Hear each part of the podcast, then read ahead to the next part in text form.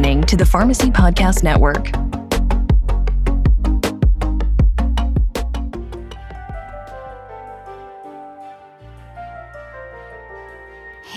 Everyone, we are back for season six of the Holistic Pharmacy podcast. I'm your host, Marina Buksov, a functional medicine pharmacist and holistic herbal educator. I'll be sharing inspiring stories of my guests who have shifted into holistic modalities, both personally and professionally. My co host, Dr. Jenna Carmichael, will be joining me to lead the Journal Club episodes to share an evidence based approach to holistic and herbal medicine. I'm so glad you're here and hope you enjoy the show. Hello, everyone. I don't know about you, but this last week has been feeling a bit heavy for me. However, this episode is just the thing for you if you're feeling the same weight because I'm interviewing Alex Barker of the Happy Pharm D. Alex's mission is to transform the profession so every pharmacist can unlock their career's potential. He strives for pharmacists to love pharmacy again.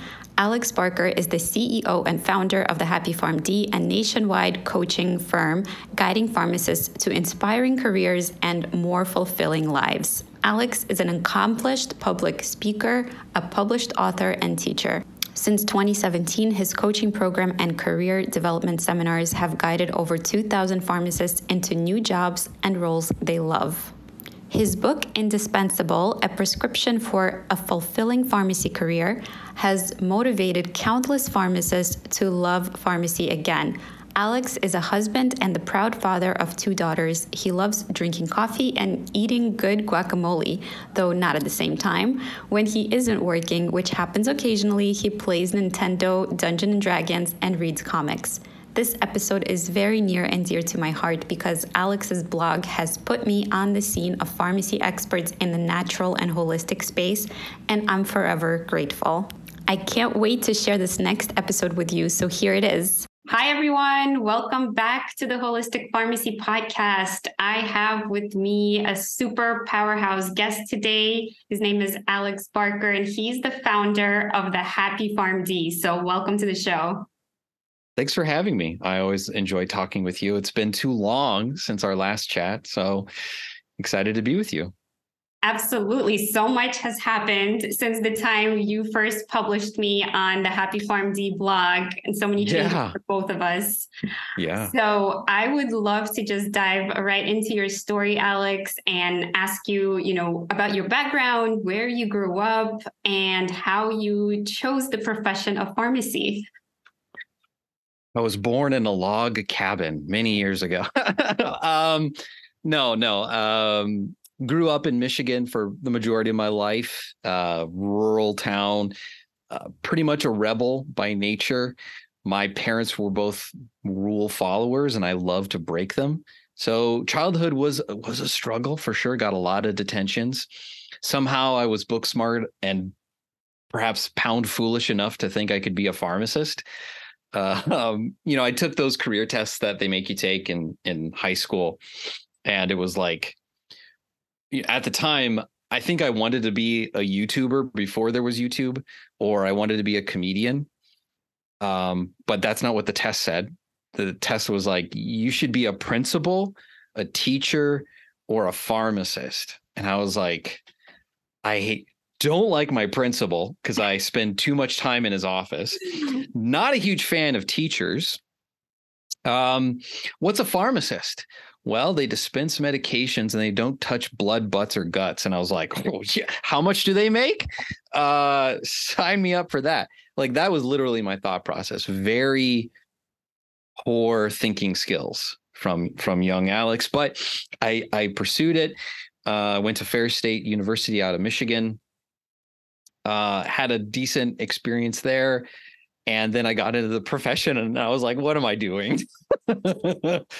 uh, I did a did a residency and um, community am care and academia. It was kind of like a mixture, and um, got an ambulatory care job at the Veteran Affairs. And I quickly learned, like, oh man, this is not what I expected. Pharmacy was. Um, I, I do not find this work engaging. I am not really loving it Um, and I had a pretty big chip on my shoulder for maybe it's still there. I don't know. It's been a long time. And I I really resented my decisions to be a pharmacist because I I was experiencing burnout and I there was bullying going on in my workplace. So I felt miserable quite a bit and ultimately decided I'm not going to stay this way. I don't I don't want to just feel like I wasted so much of my time and my life and who I was to be in a job that I was I mean, not just unhappy with, but slightly miserable. And so that led me down a long road of hiring coaches, starting up way too many businesses and business ideas. And in 2017, I said, you know what? I'm just going to help pharmacists. I'm going to become an academic. That was kind of like my plan. I was going to be a professor. And uh, I'm going to help pharmacists with career coaching because that's kind of the thing that I, I enjoy the most uh, out of our profession, professional development. And well, the rest is history. Um, quit my job in 2018. We now have a team of about 20 people, farm, uh, 11 pharmacy coaches, a lot of support people. And we help pharmacists get jobs they love. It's a dream come true for what I do every day. Um, I just put up a thank you board in my construction office. You can't see behind me if you're watching this. It's a mess behind me. I mean, it's ugly. The walls are gray too. Like, what the heck? Who paints their walls gray? Someone depressed. But I've got a thank you board over here now, and I just love it because it's full of notes and things of people saying how their lives have changed, how their family doesn't ignore, you know, uh, avoid them anymore the day before work, and they love what they do. They're making a difference in the world for their themselves and their patients. So that's my story condensed, I guess. I love it. And I appreciate, you know, the way you're speaking so candidly on these topics that are honestly so important, right? Just the way we live day to day. And when we're spending eight plus hours at a work shift, you know, on the daily, five days a week at least, you know, odd shifts for certain people, night shifts, etc. And we're not even enjoying the work or we are not feeling, you know, any sort of gratification or we felt it was going to be different, you know, and it's not matching up the reality versus the expectation and the team around us also maybe, you know, is is not very friendly and as you yeah. said even bullying that goes on. So you know, this is a really important part of you know just life. You so your work the place where you spend the majority of your time it's got to be even more important than family life. It it is so important because it trickles to everything else. Uh, a pharmacist once told me that uh, I, I, won't swear on this podcast, but her children called her a you know what before her work shifts because of how work made her feel at home around her kids the like the children that should love her. But because of what was what was what work was doing to her outside of it made her into a monster version of herself. And i think what's happening to our profession at large is so many people feel not only downtrodden in the workplace but ultimately feel like they don't matter. No one cares. Um and and if no one cares about you why would anyone else care? Why would why would another company you know give you a chance? Why would they value that what you have done or what you have worked so hard to achieve? And uh, we're on a mission to change that. I'm so fed up of hearing stories people sending emails and just the way they're treated in the workplace. We worked way too hard to allow these circumstances happen and and i feel powerfully that there are companies out there that value pharmacists there are great people there's amazing pharmacists and managers and leaders right now and these jobs exist but it is a hard transition to make to go from somewhere where you feel like you're the bottom of the barrel. As one manager, uh, pharmacist manager told another pharmacist, you got to remind people sometimes that they're replaceable. And that uh, to go from a, that kind of situation to one where you love what you do and you feel like the people around you love what they do and they're excited to not only help patients but also help you it's a hard one it, it it's it's it's very challenging and so i mean that's my that's our mission it's it's a challenging one and a fun one at that yeah, I appreciate that. And it was kind of a funny story that you shared about how you kind of selected this route for your career. But, you know, it was definitely strategic, right? Like you you had a direction from a test according to your personality and you checked you know what they do and you also checked the salary um, you know and all of those things sounded prestigious right and we're part of the healthcare team but i think what you're speaking to now is like nobody really understands or therefore values the level of work that we do. And now that we have the PharmD degree, what we're capable of and how our skills may be applicable to a variety of settings. And we're kind of just pigeonholed, but to a position that no longer really even makes sense in our healthcare model. And yeah. Things are changing so fast that we are you know who we are and what we can do for the world and the profession is like you said just misunderstood and unknown and therefore it just can't be valued because people think that what we do is limited to you know dispensing a doctor's orders and yeah. billing the insurance you know if you go to france if you have that privilege of doing that i would encourage you to go to a couple of pharmacies and you will notice a stark difference in how the public treats what a pharmacist is. I mean, pharmacists are wearing suit and tie, and patients are respectful. They uh, they they take time there, and yeah, it's maybe not true for everywhere, but it's a totally different thing, and it's because society values pharmacists. And right now, if there's a big picture vision that I want to change, it's how pharmacists are viewed in entertainment and media and in the news. And right now, I don't even think we're on the cusp of something big happening. There's the occasional New York Times story about something coming out about a big mistake, or I think last year is when that article hit about how bad working conditions are, right? Um, that's nothing new to us. We all knew it. We we all know it, but society doesn't care. Um, I I I got my uh, booster shot this summer, and I was in the uh, outtake line, right? So intake, outtake line, right? And I was in the outtake line, and I talked to a pharmacist um, about getting the vaccine, and a woman just started yelling at me saying like you just cut in line like who do you think you are? You need to wait here i've been waiting here like 30 minutes. And the pharmacist started to say something and i was so happy that i was there because i was like don't worry i got you. And i turn around i'm like ma'am you're in the intake line i'm in the outtake line like there are two separate lines here miss and she uh, that's when i noticed like she wasn't um consolable like she was just kind of crazy probably or had some sort of problem who knows?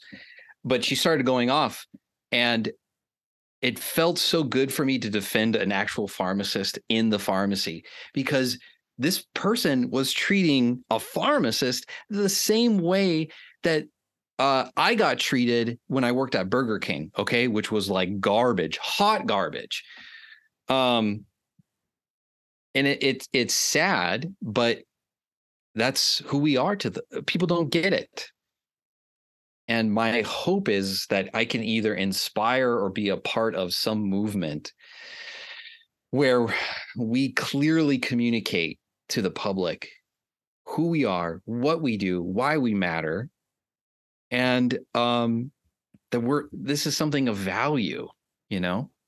Um, I have lots of ideas on it, but that's not what we're here to talk about. yeah, yeah, I do think it's a very important topic, and I agree with you. I think it's both a societal issue and also so the the way that we are seen by the public but also the way we are seen within the healthcare industry both of those things are not truly representative of the value that we bring forward. And to your point about other countries the pharmacist position is not even you know a doctorate degree in most other countries nor is it as prestigious as it is in the US or as lucrative not nearly but the respect level does seem to be different. And i think a lot of it also has to do with you know the access right? The easy access to a pharmacist that's taken for granted here.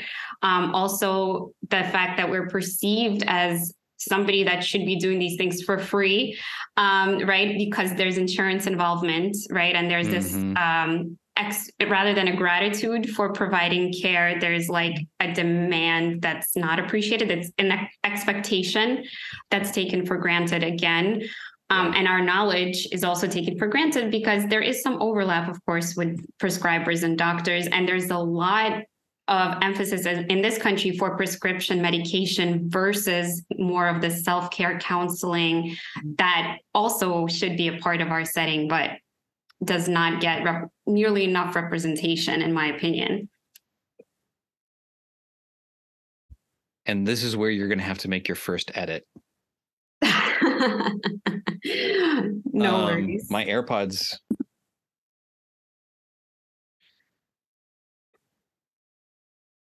I think a lot of this hints at the new focus in our profession about professional identity. It's the hot buzzword right now at conferences, CE programs, um, and even now, um, new guidelines are coming out from ACPE about how to instill professional identity in this next generation of pharmacists. And at the end of the day, it, it goes back to what I said: we don't value ourselves and I remember when I was I was a fourth year student, my wife was pregnant, and uh, we had a a false start, as I like to say, going to the hospital, and I was I was getting pumped up, excited because like, oh yes, the baby's coming. I'm so excited. And then uh I I stopped what I was doing. I'm because uh, I was getting all excited from the music, and I said, okay, Megan, don't tell them I'm a pharmacist or a pharmacy student. Don't tell them. And my wife's like, what? Okay, whatever. You know, I don't know. You're having a crisis. I don't care. You know, and for me, what I realized was I was scared that they may ask something of me while my wife was going through this. I mean, I don't know a whole, I didn't at the time know a whole lot about pregnancy meds or anything, but at the core of that fear was that I was going to make a mistake. I don't know what I think I know. Or more appropriately and closer to imposter syndrome, I don't or I know what I don't know. And because of that, I can be dangerous. And you you mentioned this confusion as well and overlap with other healthcare providers. I think this has introduced an identity crisis for our entire profession. We don't know who we are and we don't know what we want to be. And if you look at surveys that talk about this concept of changing us to more healthcare providers and and you know prescribing and things like that the surveys actually say that most pharmacists don't want that responsibility this is true not only in the united states but in canada and in the uk as well and so we're, you know, our leaders are trying to change our profession, making us more involved, more responsibility. And yet the profession itself doesn't seem to want it. And so, why, how could we not have a professional identity crisis? How could we be proud of these things when we don't know what we're fully capable of or our true potential?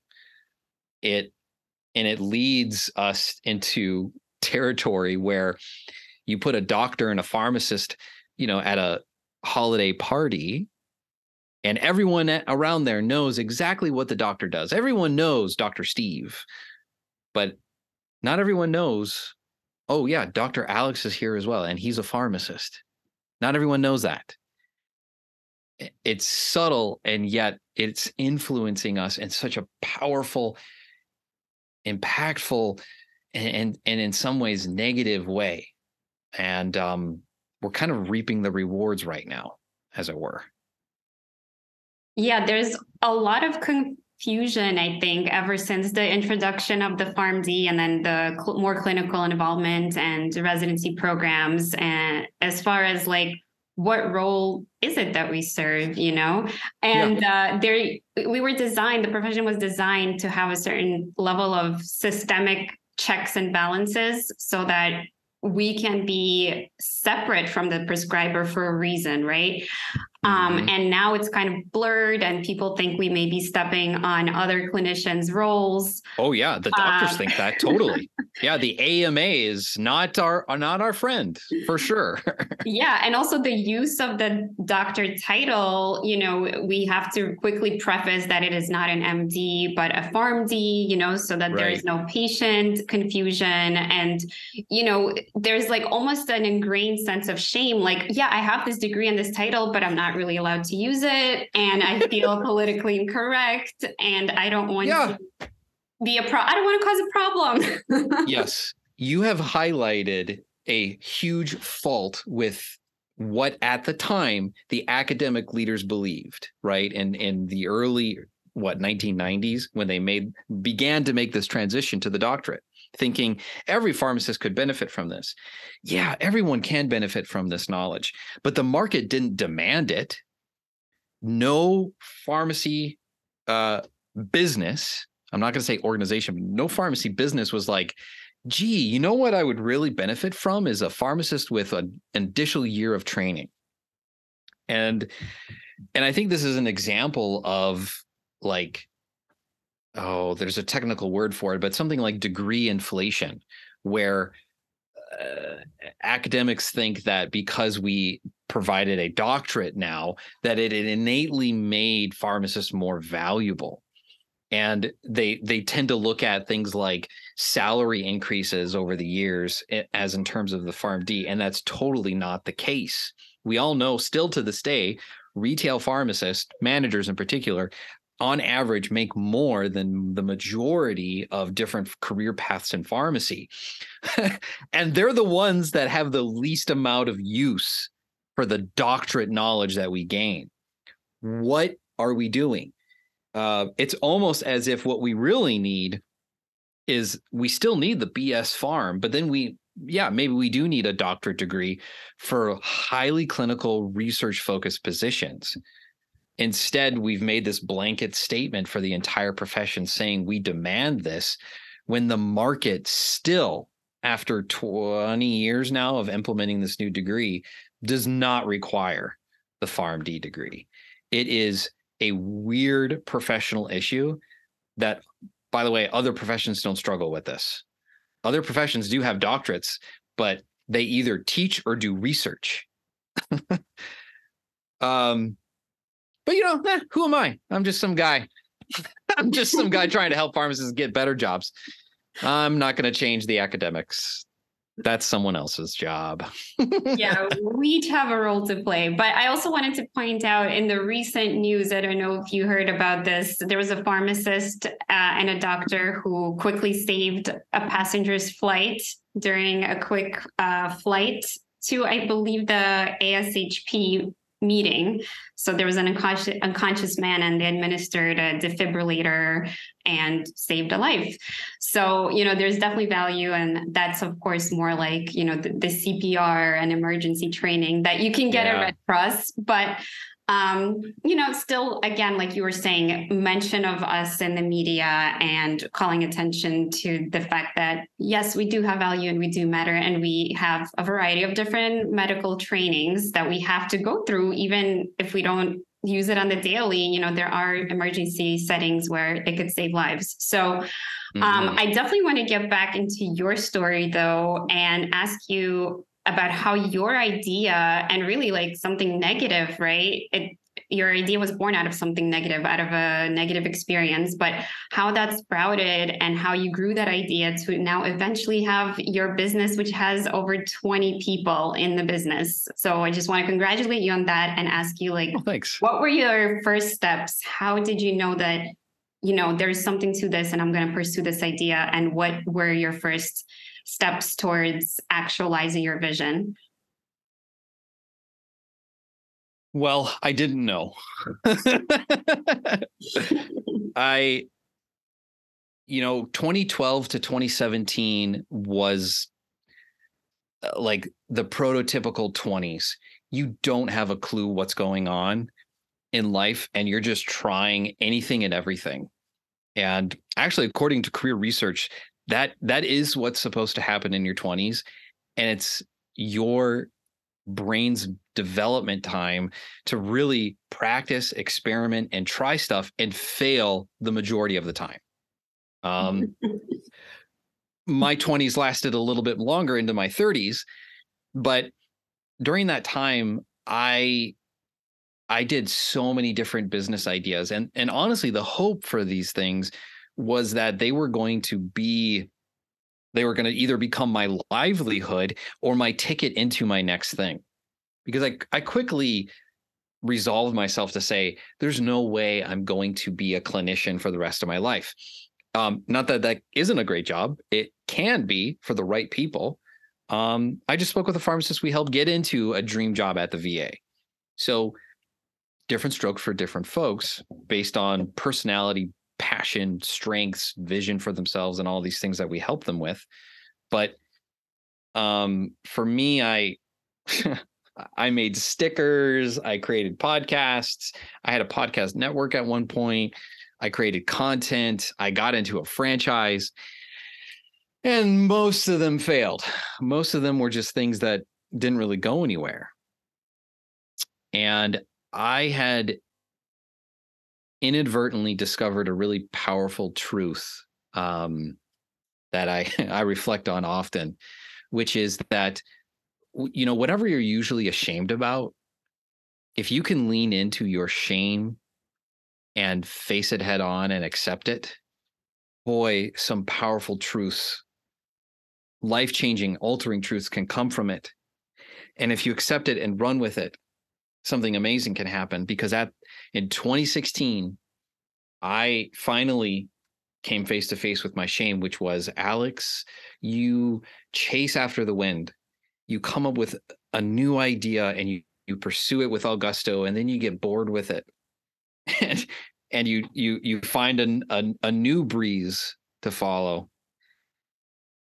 And that's when I made a really powerful commitment to myself and to a few close friends that I'm going to accept my identity. I'm going to accept that I'm a pharmacist.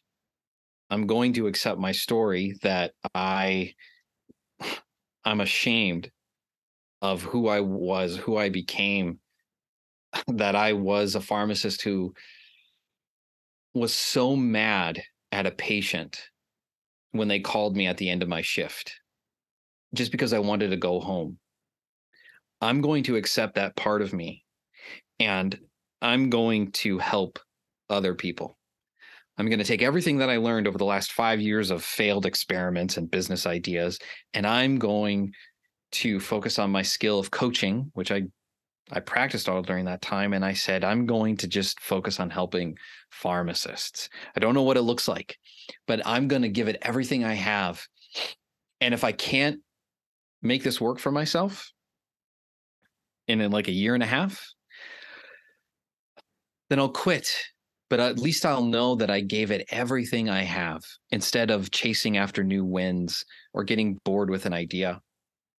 And there's definitely a lot of fear in that statement. I now realize, but it, it felt so good to commit to something and pursue it with everything that I was. Um, and it it attracted people. Um, pharmacists came to me and said, "Hey, what what are you doing? What do you got going on here?" Pharmacist career coach. That sounds new and interesting. And I started to coach people, and I got them results. And um, it was very sporadic. You know, I'm working 5 a.m. to 7 a.m., going into work, occasionally working on some nights and weekends. Um, I got to coach people like Timothy Ulbrich of Your Financial Pharmacist, helped him out with his book, um, Seven Figure Pharmacist.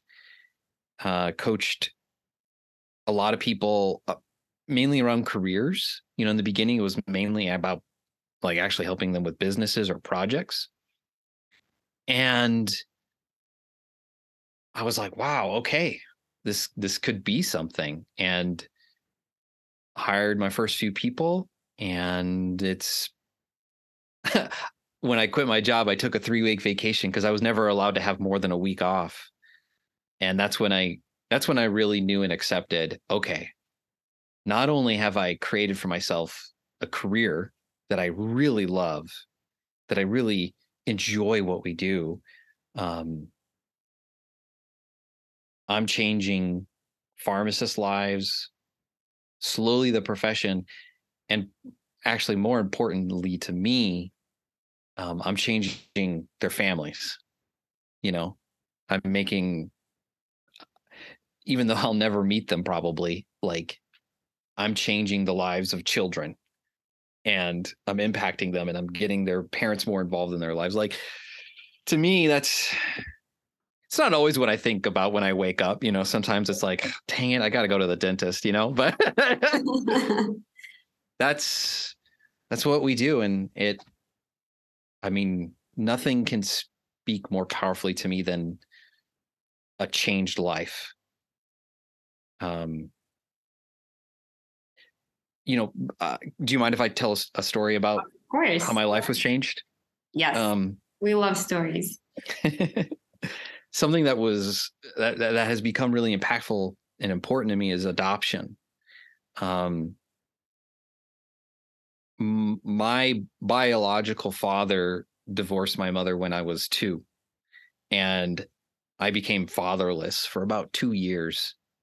And my the guy that I call my dad, um, who who unfortunately passed away due to cancer earlier this year, um, he took me in as his own. And even though I was nothing like him, uh, he was a rule follower. He would have been a great pharmacist. Um, he, I mean, he didn't go a, a, a, single mile per hour over 55 miles per hour, you know? I disagreed with him like for the first 15 years of my life, but then the latter half, the other 15 years that I got to spend with him, were the best years of my life. He was my best friend, and I would not be the man I am today because of him. Because he loved me unconditionally and he accepted me as his own. Like that made such an impact on who I am to this day.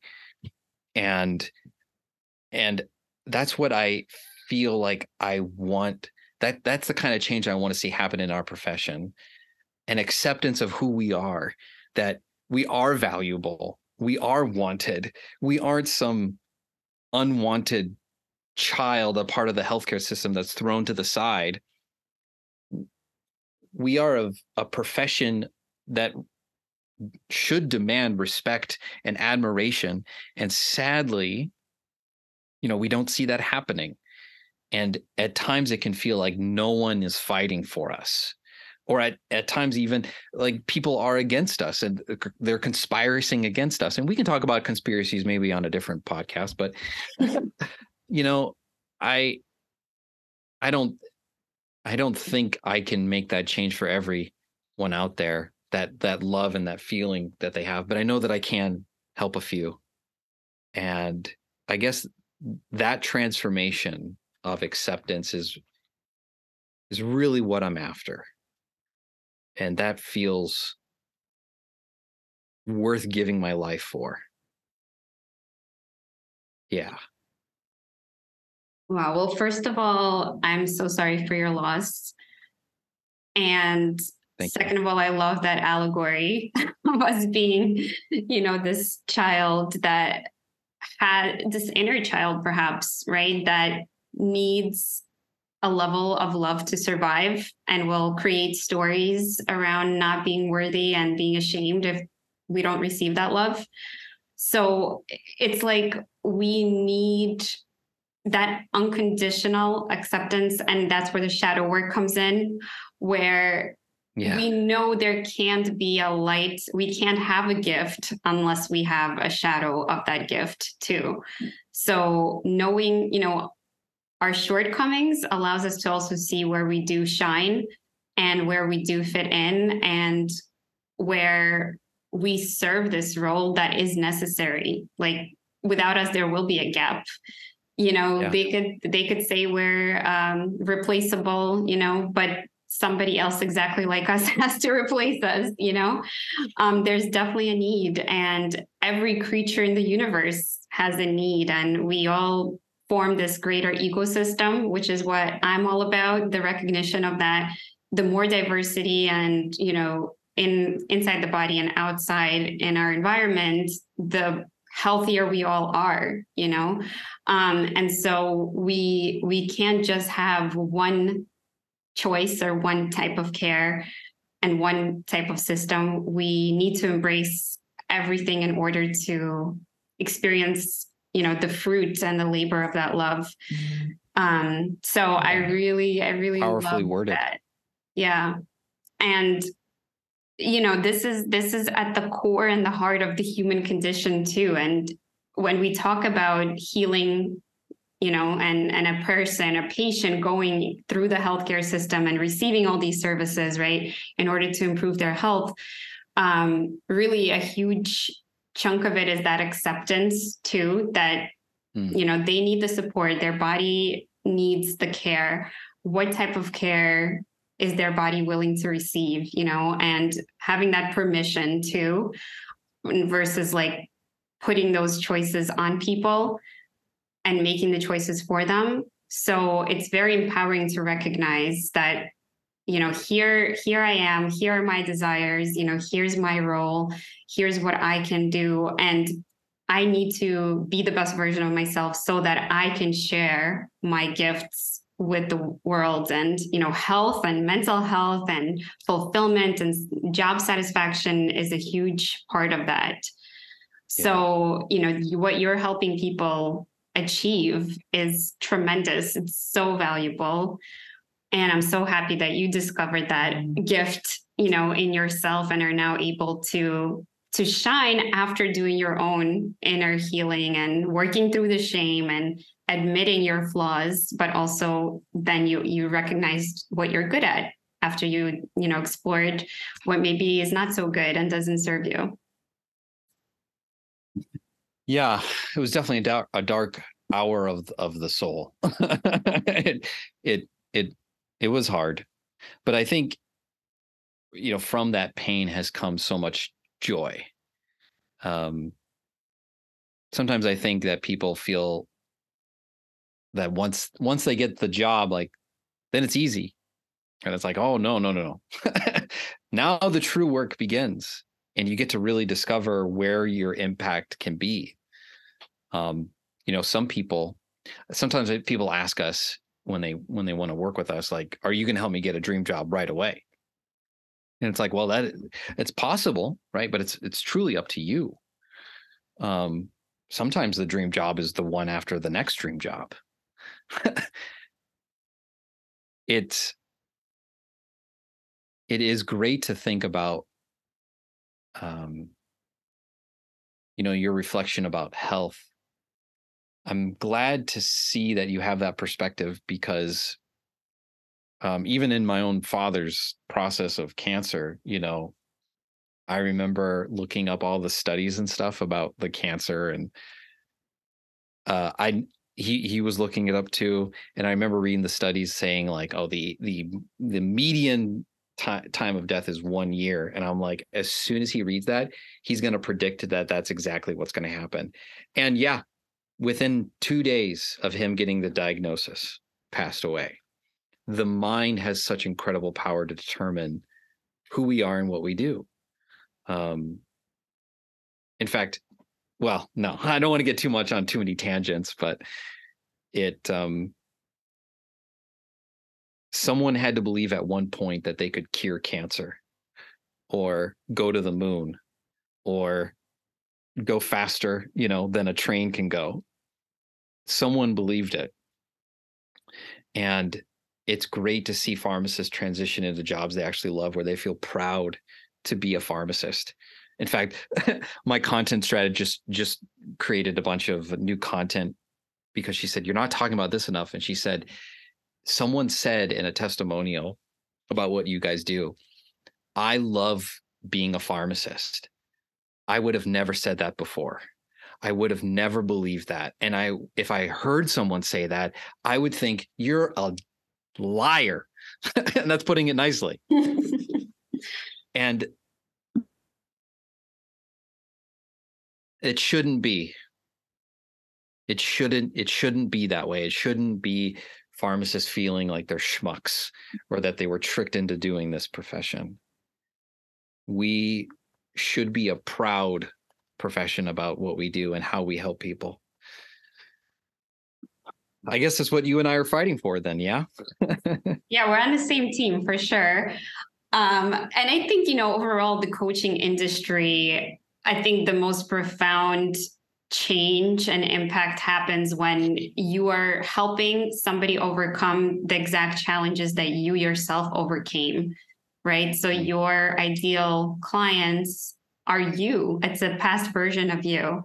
And you're just helping them accelerate their growth potential, right? Because you understand them, you understand their mindset and their challenges and their blocks and the way to get out of there.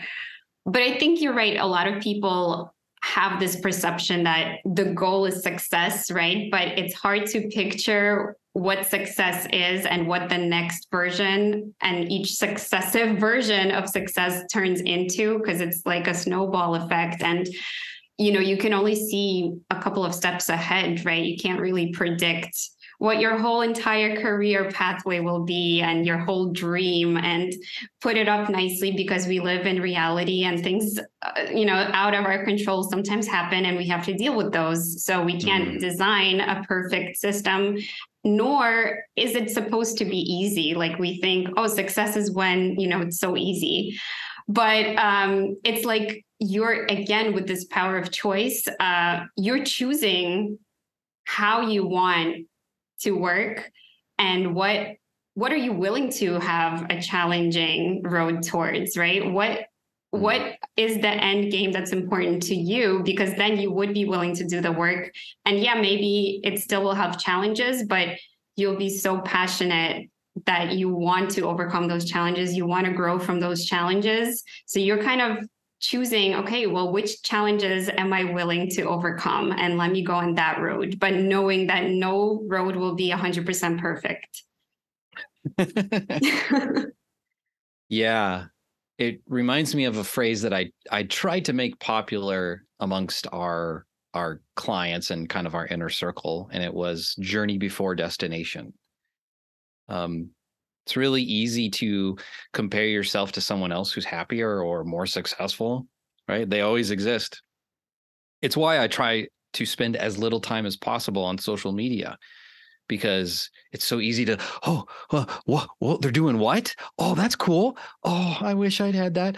Oh so many problems would go away if i had that or if i did that. And um gosh that's a horrible trap to be in but it's so easy and it's it's even promoted by social media. Um and i feel uh success that can't be the thing that you want to chase after. It's more like what's the path you want to be on? What's what are the obstacles that you want to try to overcome and face? Obstacle is the way as i think ryan holiday put it in his title of one of his books. And we usually find that you know it comes down to only a few for people and it's fear of failure fear of success. And ultimately those fears kind of pigeonhole us into what's possible. And if it, if you can if you never get outside of your box if you never get outside of your own head well then you'll never know really how to unlock potential or how to really see the unexpected opportunities come. And you know, ultimately, I it's it sounds like you've done coaching as well. Um, by the way, you're you're wording things and talking about things, and I think, you know, my own coach, gosh, showing me that mirror of myself sometimes is so hard. It's so hard to look at. is is this what you're really saying, Alex? No, I'm, I'm hideous. Stop. Got a giant zit on my face. And I, but it's so powerful to really see yourself, to really hear what you're saying, to really understand is this who you're becoming and who you want to be? And I love the impact that changes in my life and in my business. I mean, we're a lot of the stuff that I'm sharing with you, honestly, are things that have come out from my coaching sessions because before I, I would have been afraid. I would have not talked about my dad on a podcast for fear of, I don't know, being embarrassed or asking for sympathy when I'm not. I, but I've realized I am who I am and I can accept that and I can use that to help more people, if not the entire profession.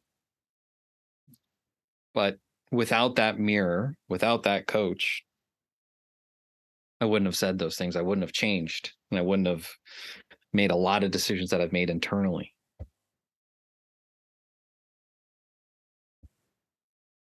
Were we going somewhere with this podcast? Yeah, yeah. I have actually a couple more questions, but I do want to reflect to you that the power of perspective is really important and coaching is definitely one great tool that can help you with this mirroring and the perspective that we were talking about and could really shine a light exactly to you know what your next step perhaps should be and many people again are just holding themselves back from taking the next logical step. Most people already know what they want to do, what they like. They just need a little bit of permission, right?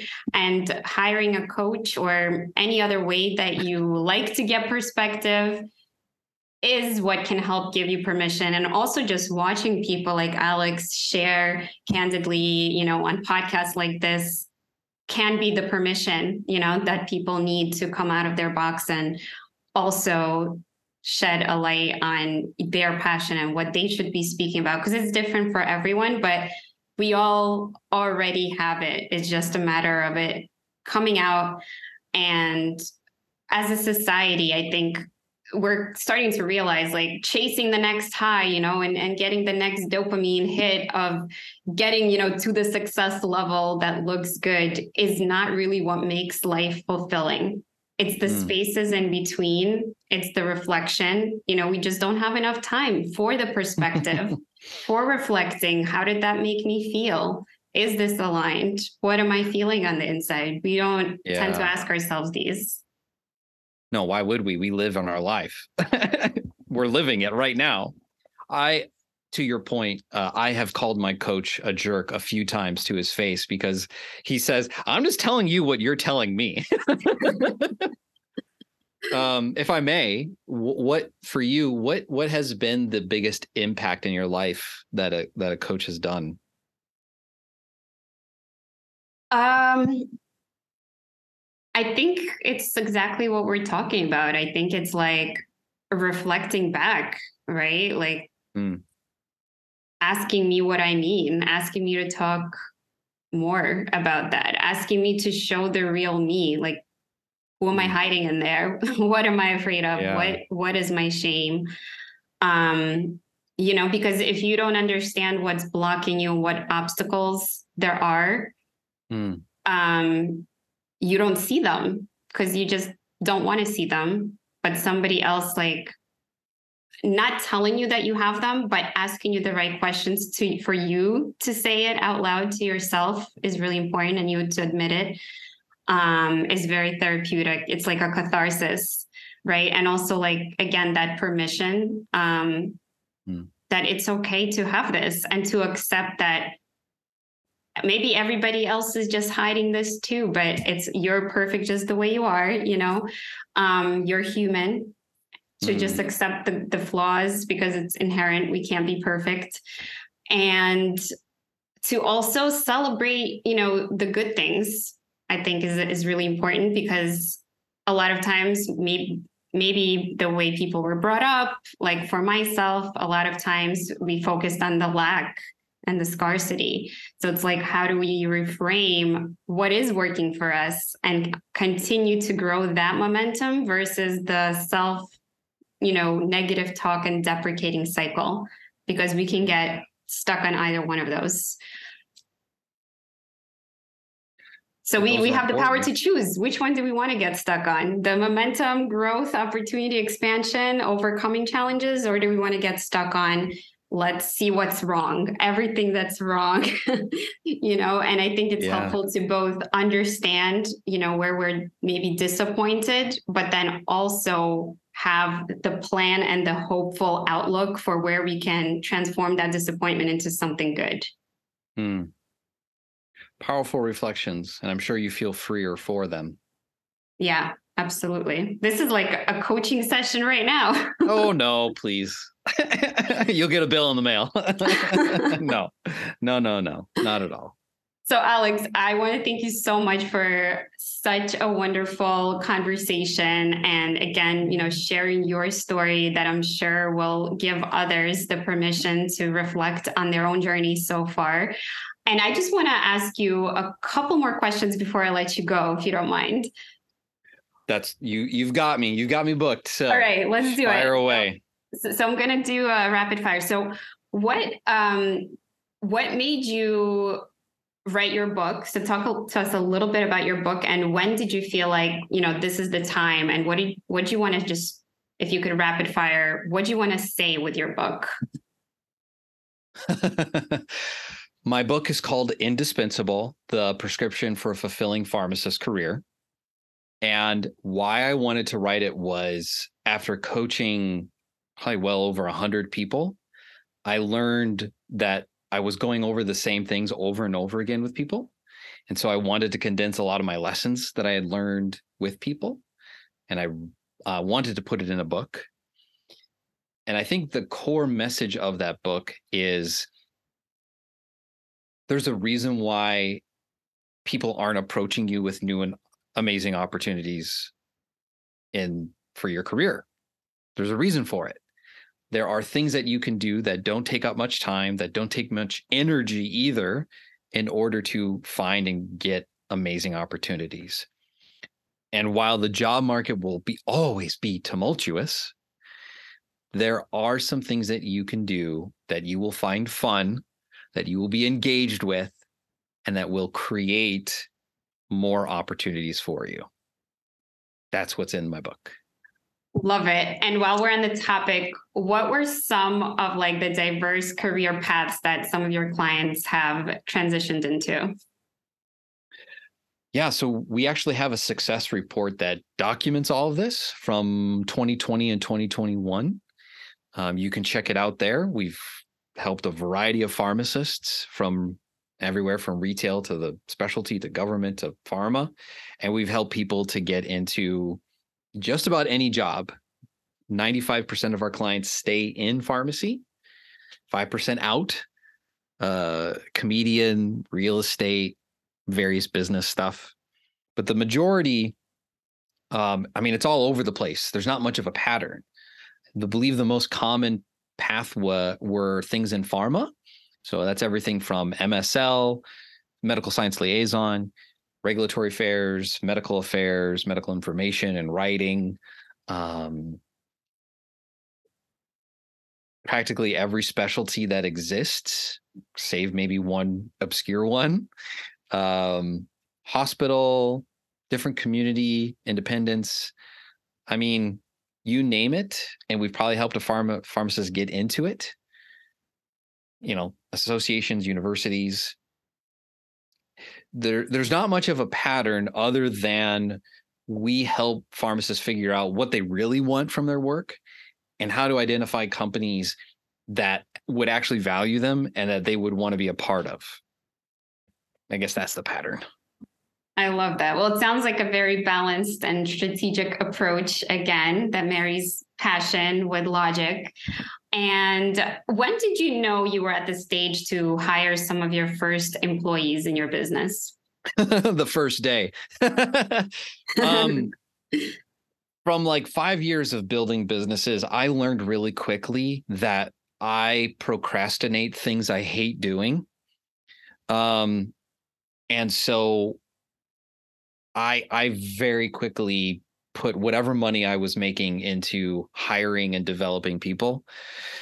So I think as soon as I started the Happy Pharm D, I already had some operations people helping me with like website stuff or podcasting or social media because um I mean, I was losing money, Marina, because I I literally would not email people back. Um, sometimes I would have clients and I wouldn't invoice them like I was giving them services and I wasn't making any money because I hated taking the two minutes that it would take to send an invoice. You could call that lazy. You could call that someone who is obsessed with having fun all the time. I don't know. But I knew from day one, you gotta hire people because um, you're you're probably losing money if you don't, or you're going insane, or you're working too much. At one of the three, I guess. that is the wisest thing I think I've heard today because knowing yourself and your strengths is, you know, just makes sense. You know, why would you spend your time and energy somewhere where it's just not best utilized? Yeah. I mean, something that's a it's baked into our program. People don't understand it, but we we have to show people indirectly how to be themselves because one of the biggest problems in the you know the interviewing process is you think you have to put up a front you know? It it's called um in in research it's called professional impressionism. And it is uh it works a little bit to some extent but when you're inauthentic you're typically doing a really poor job of selling yourself. And i learned very early on that there's things that i'm good at and there's a lot of things I suck at. And there are people out there who want to do the things I suck at and they'd love to get money for it. Like it's an amazing proposition. So that I I uh, I there hasn't been a single day, even in the beginning, I, I was always with someone working as a team for sure. Love and now I I never check email. Like I don't check social media. I have someone tell me what's going on and it's beautiful. That is really amazing. And it works for romantic relationships. It works for running a business. it's like you got to be yourself before yes. you can have fun and before you can feel fulfillment and before and, you can be and loved unconditionally. Perfect, this is the perfect time to announce, as CEO of the Happy Pharm D, that we have a new side business. It's called the Sexy Pharm D and we're going to have calendars and we're going to help you with your dating life. It's going to be so amazing. Okay. That's no, just kidding. No, no, I'm kidding. We're not doing that. You, you clearly should maybe also consider being a comedian. I think I interviewed um, Corey Jenks. So, oh yeah, yeah. Corey, yeah, he's a good friend. I can totally tell. All right. Um, well, Alex, just um, I know we're running out of, out of time, but what do you do for fun and what's your favorite snack? For fun, I play video games, Dungeons and Dragons, and uh, watch TV shows with my girls um, or my wife. And my favorite snack, man, I have so many. But I guess if I had to choose, I'm on a desert island and I can only have this snack forever, it'd be a pomelo. I'm not sure if you've ever heard of a pomelo. Have you heard of it? Sounds familiar, but walk me through it. it's it's actually it is the ancestor fruit for grapefruit and oranges and it's a it's basically a mixture of the two um, it is delicious. It only happens this time of year. So I've been like you stuffing my face with these expensive fruit. It is delicious. I love them. So good. yes, sounds very nutritious too. So I'm all for that. So, Alex, how can people get in touch with you after listening to this amazing and valuable, as well as humor laden interview? Well, if you'd like to follow along what we do, or you want to check out some of our resources, we have a lot of cheat sheets about different career paths. We have resources about salary guides and negotiation. You can go to thehappypharmd.com. And if you go to slash care, we'd love to send you a care package. In that, um, you'll get an email from us that has things like um, a digital copy of my book as well as a little um, audio intro of the book as well, um, and some other resources, guides, cheat sheets. We we love to provide people as much information as possible because information creates transformation. So that's how you can connect with me. You can also find me on LinkedIn. That's where I'm probably the most active, and um, happy to start a conversation on there as well but I'm not going to be checking out what you just posted. I don't want to get jealous. Okay. Trying not to do that, trying just to have conversations on LinkedIn. So send me a private message. Happy to chat. Awesome. Well, Alex, thank you again. It was wonderful catching up and learning about your work. And um, I wish you an amazing rest of your day. Thank you. You as well. Thank you for tuning in to the Holistic Pharmacy Podcast. I truly hope you enjoyed listening to this episode as much as we enjoyed creating it. If you learned something new from it, I'd love if you could leave us a five star review and share it with a friend who might love it too.